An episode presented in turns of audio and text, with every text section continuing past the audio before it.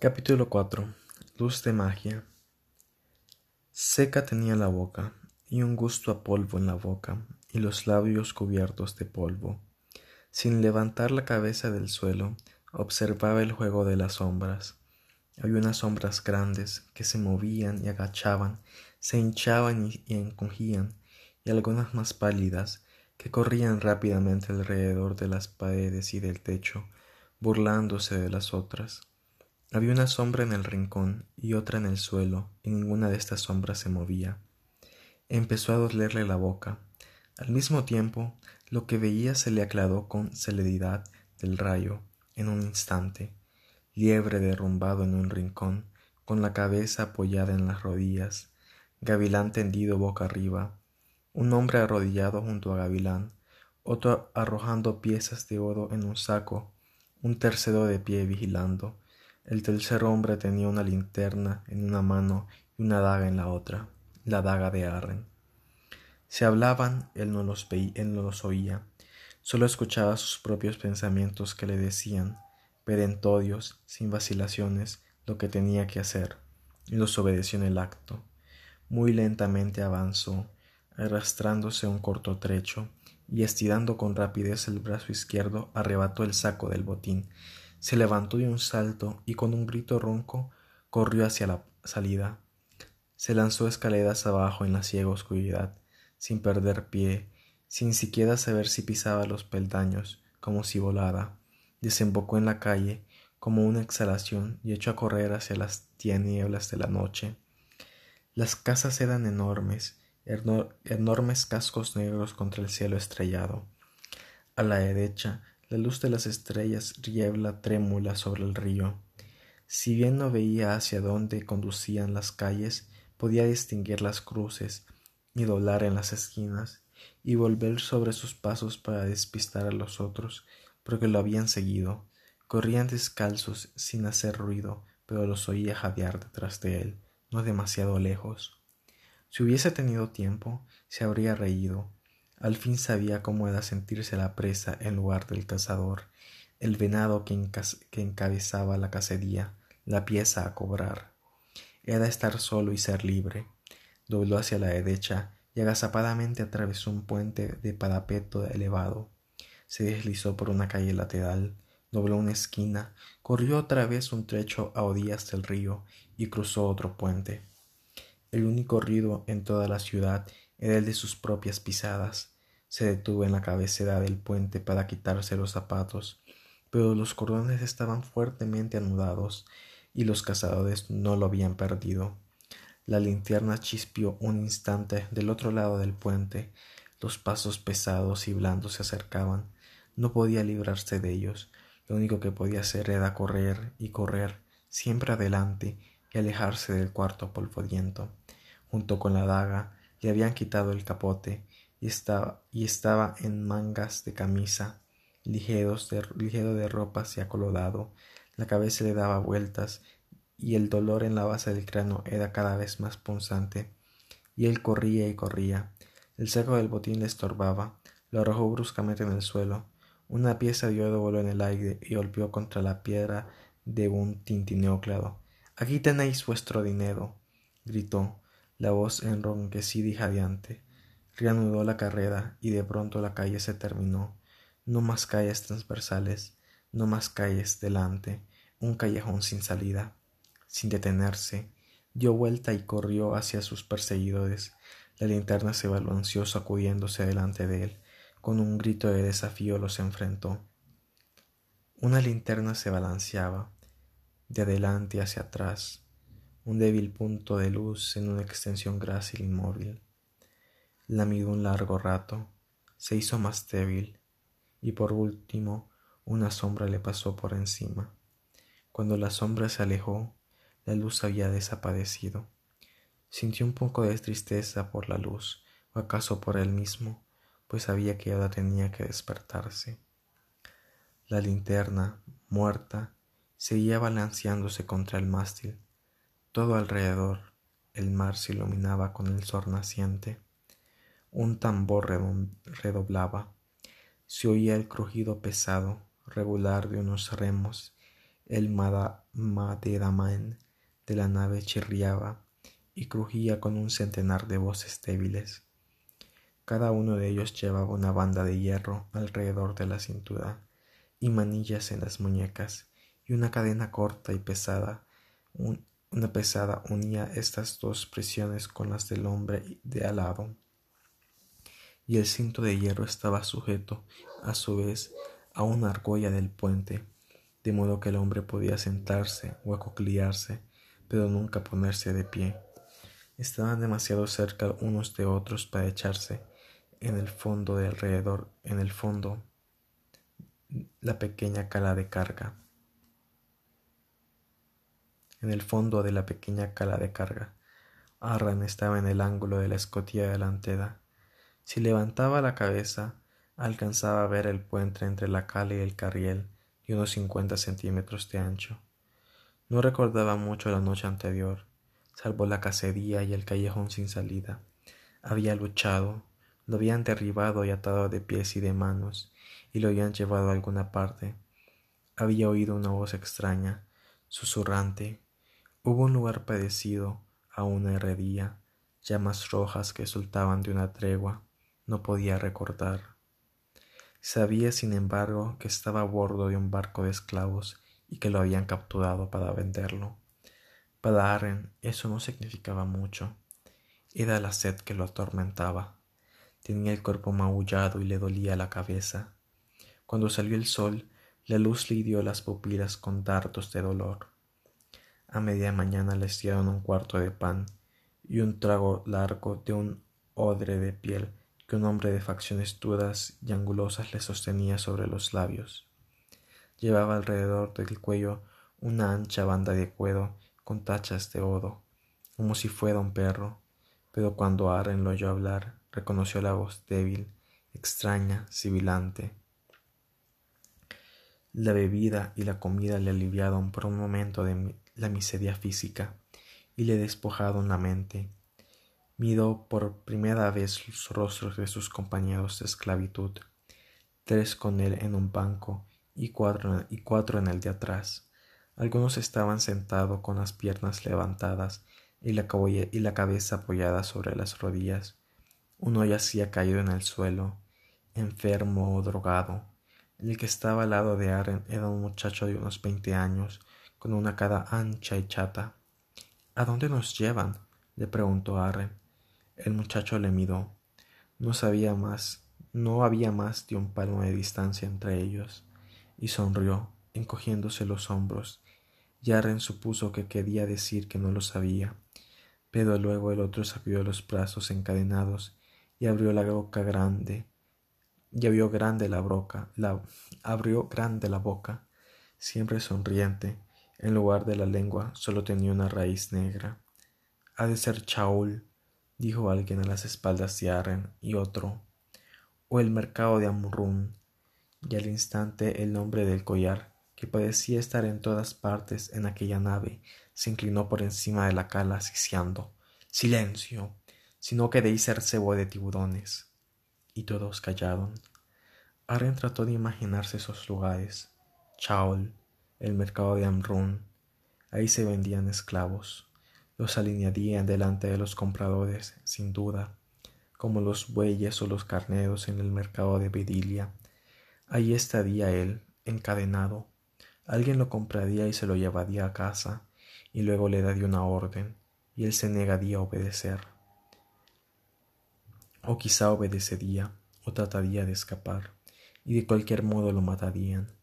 No era que el alma se le revelase ante la idea de la esclavitud, estaba demasiado enfermo y confundido. Sabía simplemente que no resistiría más de una o dos semanas, y que al cabo se moriría o lo matarían y el hecho lo asustaba aunque lo entendiese y lo aceptase, de modo que dejó de pensar. Bajó los ojos y miró el, el entablado negro e inmundo de la cala, y sintió el calor del sol sobre los hombros desnudos y la sed que le resecaba la boca y le cerraba otra vez la garganta. El sol se puso y la noche cayó despejada y fría. Unas estrellas brillantes despuntaron en la oscuridad el tambor batía como un corazón, lentamente acompañando el batir de los remos. Ahora el peor tormento era el frío.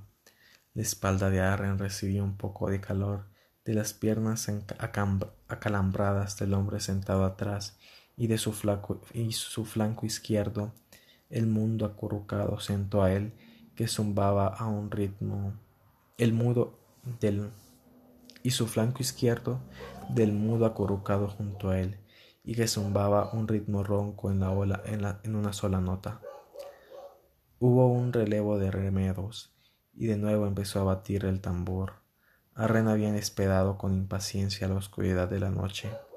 Le dolían los huesos, pero no podía dormirse ni cambiar de posición. Estaba ahí sentado, tembloroso y, dolorido, la boca reseca de sed, los ojos fijos en las estrellas que saltaban en el cielo a cada golpe de los remos. Volvían quietas a su, a su sitio, saltaban otra vez, volvían, reposaban un momento. Un hombre del, el hombre del collar estaba de pie junto con otro hombre entre la cala y el mástil. La pequeña linterna que se balanceaba en el mástil proyectaba algunos rayos de luz entre los dos, destacando las siluetas de las cabezas y los hombres. Niebla por los cuernos del diablo, dijo la voz susurrante, abominable del hombre del collar. ¿Qué hace una niebla en el estrecho austral en esta época del año? Maldita suerte. Redobla el tambor. Las estrellas brincaban, volvían a su sitio, descansaban un momento. Junto a Arren, el hombre sin lengua se estremeció de pronto y, erguiendo la cabeza, lanzó un grito escalofriante, un sonido terrible e informe. ¡Silencio allí! rugió el segundo hombre cerca del mástil. El mudo se estremeció de nuevo y dejó de zumbar mascando el aire. Furtivas, las estrellas se deslizaron hacia la nada. El mástil osciló y se desvaneció. Un manto frío, gris padeció descender sobre la espalda de Arren. El tambor vaciló y empezó a batir otra vez a un ritmo más lento. Especha como le, espesa como leche cuajada, señaló señaló la voz ronca sibilante. A ver tú, marca el compás. De aquí a veinte millas no hay ningún bajío. Un pie calloso, cruzado de cicatrices, surgió de la niebla. Se detuvo un instante cerca de la cara de Arren, dio un paso y desapareció. En la niebla no parecía que estuviesen navegando, excepto por el balanceo y los golpes de los remos. Los latidos del tambor, del tambor sonaban amortiguados. Hacía un frío húmedo, entumecedor. La niebla se condensaba en los cabellos de Arren y caía fría y le caía fría sobre los ojos. Intentó atrapar las cotas con la lengua y abrió la boca aspirando el aire, el aire húmedo, tratando de aliviar la sed, pero los dientes les castañaba, castaña, castañeteaban. El metal frío, una cadena le golpeaba el muslo. El metal frío de una cadena le golpeaba el musco, muslo, quemándole como si fuese de fuego.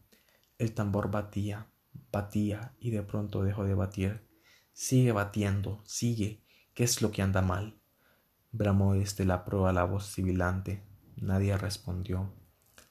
La nave roló ligeramente en la mar tranquila. Más allá de las apenas visibles batallola no había nada, vacío. Algo raspó el flanco de la nave, de la nave. El ruido sonó casi atronador en aquella quietud de muerte, en la oscuridad espectral. Hemos encallado, murmuró uno de los prisioneros, y la voz se perdió en el silencio. La niebla se iluminó, como si de pronto hubiera florecido en luz. Arren vio claramente las cabezas de los hombres encadenados. A él, las diminutas cotas de humedad que les brillaban en los cabellos. La nave se balanceó otra vez y Aren se irguió tanto como se lo permitían las cadenas estirando el cuello para mirar hacia adelante. La niebla brillaba en lo harto del puente, como la luna detrás de una noche tenue, radiante y fría. Los remedos estaban inmóviles como estatuas. Los hombres de la tripulación reunidos en el combás del navío tenían los ojos brillantes. A babor, un hombre estaba solo, de pie, y la luz venía de él. La cara, las manos y la vara le ardían como plata fundida. A los pies del hombre luminoso se agazapaba, una forma oscura. Arren intentó hablar y no pudo. Envuelto en aquel esplendor de luz, el hombre se acercó a él y se arrodilló sobre el puente. Arryn sintió el contacto de una mano y oyó la voz del archimago. Sintió que los hierros que, los hierros que le aprisionaban las muñecas y la cintura cedían de pronto. El chirrido de las cadenas se oyó en toda la cala. Sin embargo, ningún hombre se movió. Solo Arren intentó levantarse, pero no pudo. Enfadado como estaba por la prolongada inmovilidad, el puño firme del archimago le apretó el brazo, y con esa ayuda Arren se arrastró fuera de la cala y se acurrucó en el puente. El archimago se alejó. El velado resplandor brilló en los rostros inmóviles de los remedos y se detuvo junto al hombre que había agazapado en contra de la batayola, de la batayola, de la batayola. Yo no castigo, dijo la voz dura, clara, fría, como la luz mágica de la nieve. Pero por la, pero por la causa de la justicia, Egre, me arropo, de este, me, me arrobo este derecho. Ordeno a tu voz que enmudezca hasta el día que encuentres una palabra digna de ser pronunciada volvió al sitio en que dejara a Aren y lo ayudó a ponerse de pie. Y ahora ven, hijo, dijo, y con la ayuda del archimago Aren pudo avanzar cojeando y gateando y dejarse caer en la embarcación que se, mecía allá abajo, al costado del navío. Mira lejos, la vela como el ala de una mariposa nocturna en la niebla. En el mismo silencio y en la misma calma de muerte, la luz se extinguió, y la barca vidó y se alejó del flanco del navío, y casi en el mismo instante la mortecina linterna del mástil, los remos inmóviles y el pesado casco negro, todo desapareció. Arren creyó oír voces que estallaban en gritos, pero el sonido era débil y de pronto se perdió en la distancia. Poco después, la niebla empezó a disiparse y a deshilacharse llevada por el viento en la oscuridad, emergieron a la luz de las estrellas, y silenciosa como una falena, lejos se deslizó sobre el mar a través de la noche clara. Gavilán había envuelto a Aren en mantas y le había dado agua. Estaba sentado, con la mano apoyada en el hombro del muchacho, cuando éste de pronto se echó a llorar. Gavilán no dijo nada, pero había dulzura, firmeza en el contacto de su mano. Arren se fue calmando poco a poco, sintió calor en el cuerpo y el balanceo suave de la barca, una paz en el corazón. Alzó los ojos y miró a Gavilán. Ninguna claridad sobrenatural irradiaba ahora él el rostro sombrío. Agudas penas alcanzaba a distinguirlo a la luz de las estrellas. La barca proseguía su carrera, guiada por un encantamiento, las olas cuchicheaban a los costados como sorprendidas. ¿Quién es el hombre del collar? No te muevas. Un filibustedo, Ecre. Un filibustedo, Ecre. Usa ese collar para esconder una cicatriz donde una vez le cortaron la garganta. Parece que ha caído de la piratería al tráfico de esclavos, pero esta vez se ha topado con el cachorro de león. Había un dejo de satisfacción en la voz seca, tranquila. ¿Cómo disteis conmigo? Hechicería, soborno. Perdí el tiempo. No quería que se supiera que el archimago y decano de Roque andaba orgoñando por los tugurios de Ort. Ojalá hubiera podido conservar mi disfraz, pero tuve que andar a la casa de uno y otro individuo cuando descubrí al fin que la galera de escablos había zarpado de la antes del alba, perdí la paciencia. Embarqué en mi lejos, llamé el viento a la vela, en la calma chicha de entonces, y pedalicé a los toletes, y pedalicé en los toletes los remos de todas las naves de esta bahía, por un tiempo. ¿Cómo se lo explicarán? Si la magia es puro aire y mentiras, no me concierne. Pero en mi prisa y mi cólera me adelanté sin darme cuenta a la nave de Egre, que había ido hacia el sudeste para evitar los pajillos. Todo cuanto hice ese día estuvo mal hecho. No hay suerte en norte. Bueno, al fin ordí un encantamiento de encuentro, y así fue como di con el navío en la oscuridad. ¿No me no convendría que durmieras ahora? Estoy bien. Me siento mucho mejor. Una fiebre ligera había reemplazado el frío de Aren, y en verdad se sentía bien, el cuerpo lánguido, pero la mente saltando rápidamente de una cosa a otra. ¿Cuánto tardasteis en despertados? ¿Qué fue de liebre? Me desperté con la luz del día, y por suerte soy de cabeza duda. Tengo detrás de la oreja un chichón y un tajo que es como un pepino partido en dos. Al liebre lo dejé en el sueño de la droga. Yo fallé en mi guardia, pero no porque te quedaras dormido. No, yo. Fue, yo estaba. Tú estaba, tú estabas delante de mí. Yo te veía, dijo Gavilán extrañamente. Y entonces ellos entraron sin que nos diéramos cuenta. Nos asestaron un mazazo en la cabeza, como los borregos en el matadero. Se apoderaron del lodo, de las ropas buenas del posible esclavo y se marcharon. Era a ti a quien buscaban, hijo.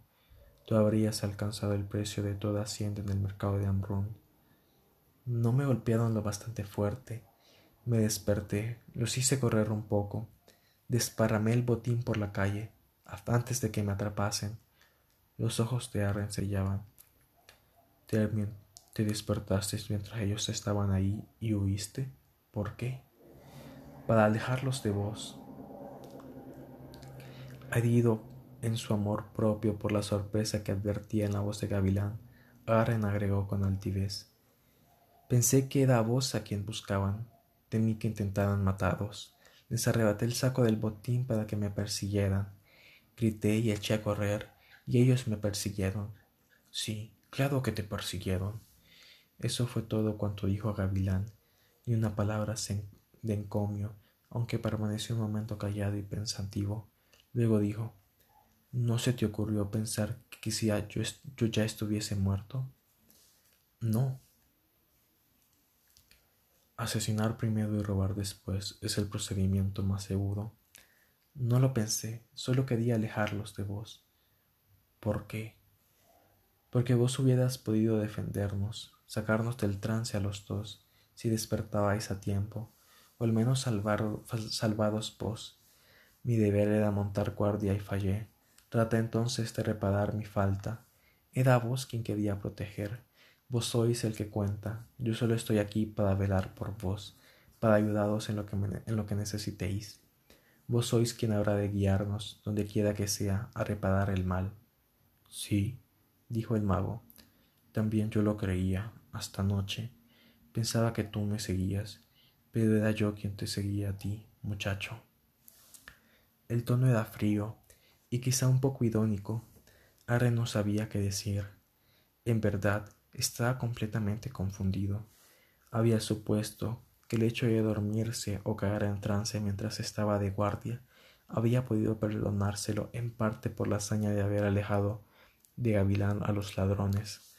Parecía ahora, sin embargo, que esto último había sido una estupidez y haber caído en trance en el peor momento maravillosamente oportuno.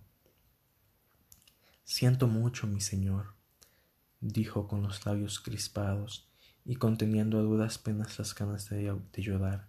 Habéis fallado, y vos me y vos me habéis salvado la vida. ¿Y tú acaso la mía? dijo el mago con aspereza. ¿Quién sabe? Quizá cuando acabaron me habrían degollado. Basta ya, Arren. Estoy contento, contento de tenerte conmigo. Fue hasta la caja de los sabios, encendió el hornillo de carbón de leña y se puso a trabajar. Arren contemplaba las estrellas, se sentía ahora más tranquilo, y sus pensamientos dejaron de atropellarse unos a otros, y sólo entonces comprendió que ni lo que había hecho ni lo que había dejado de hacer sería juzgado por Gavilán. Lo que había hecho, hecho estaba, y como tal lo aceptaba Gavilán. Yo no castigo, le había dicho Aegre fríamente, pero tampoco premiaba. Sin embargo, había partido con premura en busca de Aren a través del mar, salvándolo con poderes, con poderes mágicos, y volvería a hacerlo. Era digno de todo el amor que Aren le tenía y de toda su confianza, porque no había duda que él confiaba en Aren lo que Aren hacía estaba bien. Ahora se acercaba, trayéndole una taza humeante de vino caliente. Tal vez esto te haga dormir. Ten cuidado, te quemará la garganta. ¿De dónde sale este vino? Nunca he visto a bordo un odre de vino. Hay cosas en vida lejos que, que los ojos no ven, dijo Gavilán, sentándose de nuevo, y Aren lo, oyó reír una risa breve y casi silenciosa en las sombras. Aren se incorporó para beber el vino. Era muy bueno, reanimaba el cuerpo y la mente. ¿A dónde vamos ahora? dijo. Hacia el oeste.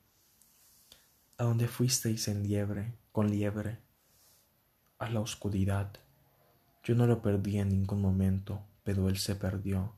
Iba de un lado a otro, más allá de las fronteras en los páramos sin fin del delirio y de la pesadilla. Llamaba como un pájaro, llamaba como un pájaro en aquellos parajes desolados, como una gaviota gritando lejos del mar. No es guía. Siempre ha estado perdido. Pese a toda su maestría en las artes de magia, nunca ha visto el camino que se abría ante él. Solo se veía, solo se veía a sí mismo. Arre no comprendía, ni quería comprenderlo ahora. Atraído por esa oscuridad de que, de que hablaban los magos, se había internado en ella un se había internado en ella un corto trecho, y no quería recordar esa experiencia. Nada tenía que ver con él, y la verdad era que no deseaba dormir, temiendo verlo otra vez en sueños, ver aquella figura negra, aquella sombra que le ofrecía una perla y le susurraba ven. Rápidamente sus pensamientos tomaron otro turno. Mi señor, dijo, ¿por qué? Duerme, exclamó Gavilán con un dejo de impaciencia. No puedo dormir, mi señor. Me preguntaba por qué no liberasteis a los otros esclavos. Lo hice. No dije un solo hombre encadenado en esa nave. Pero los hombres de Egre tenían armas. Si los hubieseis encadenado a ellos, Ah, si yo los hubiese encadenado, eran solo seis. Los remedos eran esclavos engrillados como tú. Es posible que a esta hora Igre y sus hombres estén muertos, o que los otros los hayan encadenado a su vez para venderlos como esclavos, pero los he dejado en libertad, en libertad de luchar o negociar. No es mi oficio ser esclavos. Pero vos sabías que son gente malvada, Tenía entonces que ser como ellos, dejar que sus actos gobernaran los míos. Yo no elegiré por ellos, ni permitiré que ellos elijan por mí. Arre no replicó. Pensaba en lo que había oído. El mago dijo entonces en un tono más bajo. ¿Te das cuenta, Arren, de que un acto no es, como creen los jóvenes, lo mismo que una piedra que levantas del suelo y arrojas lejos queda en el blanco o hierra y nada más. Cuando levantas la piedra, la tierra se ligera y la mano que la sostiene es más pejada. Cuando la arrojas, influye en los círculos de los astros y ahí donde golpea o cae el universo cambia.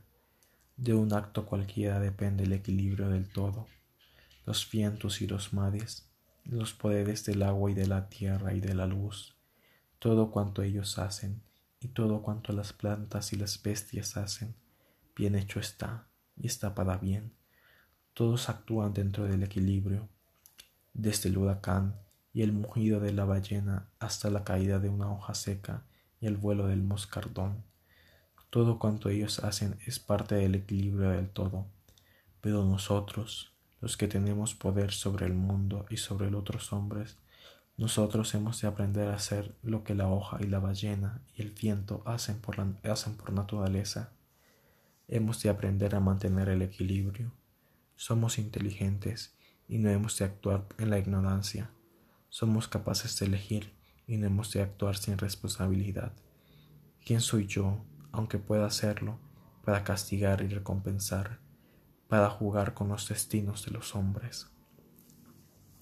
Pero entonces, dijo el muchacho, contemplando con el entrecejo fruncido las estrellas, ¿es así como ha de mantenerse el equilibrio? ¿Así, no haciendo nada? Sin duda el hombre tiene que actuar, aun cuando no conozca todas las consecuencias. En verdad hay algo, si en verdad hay algo que hacer. Nunca temas. Mucho más fácil es para los hombres actuar que abstenerse. Seguiremos haciendo el bien y el mal.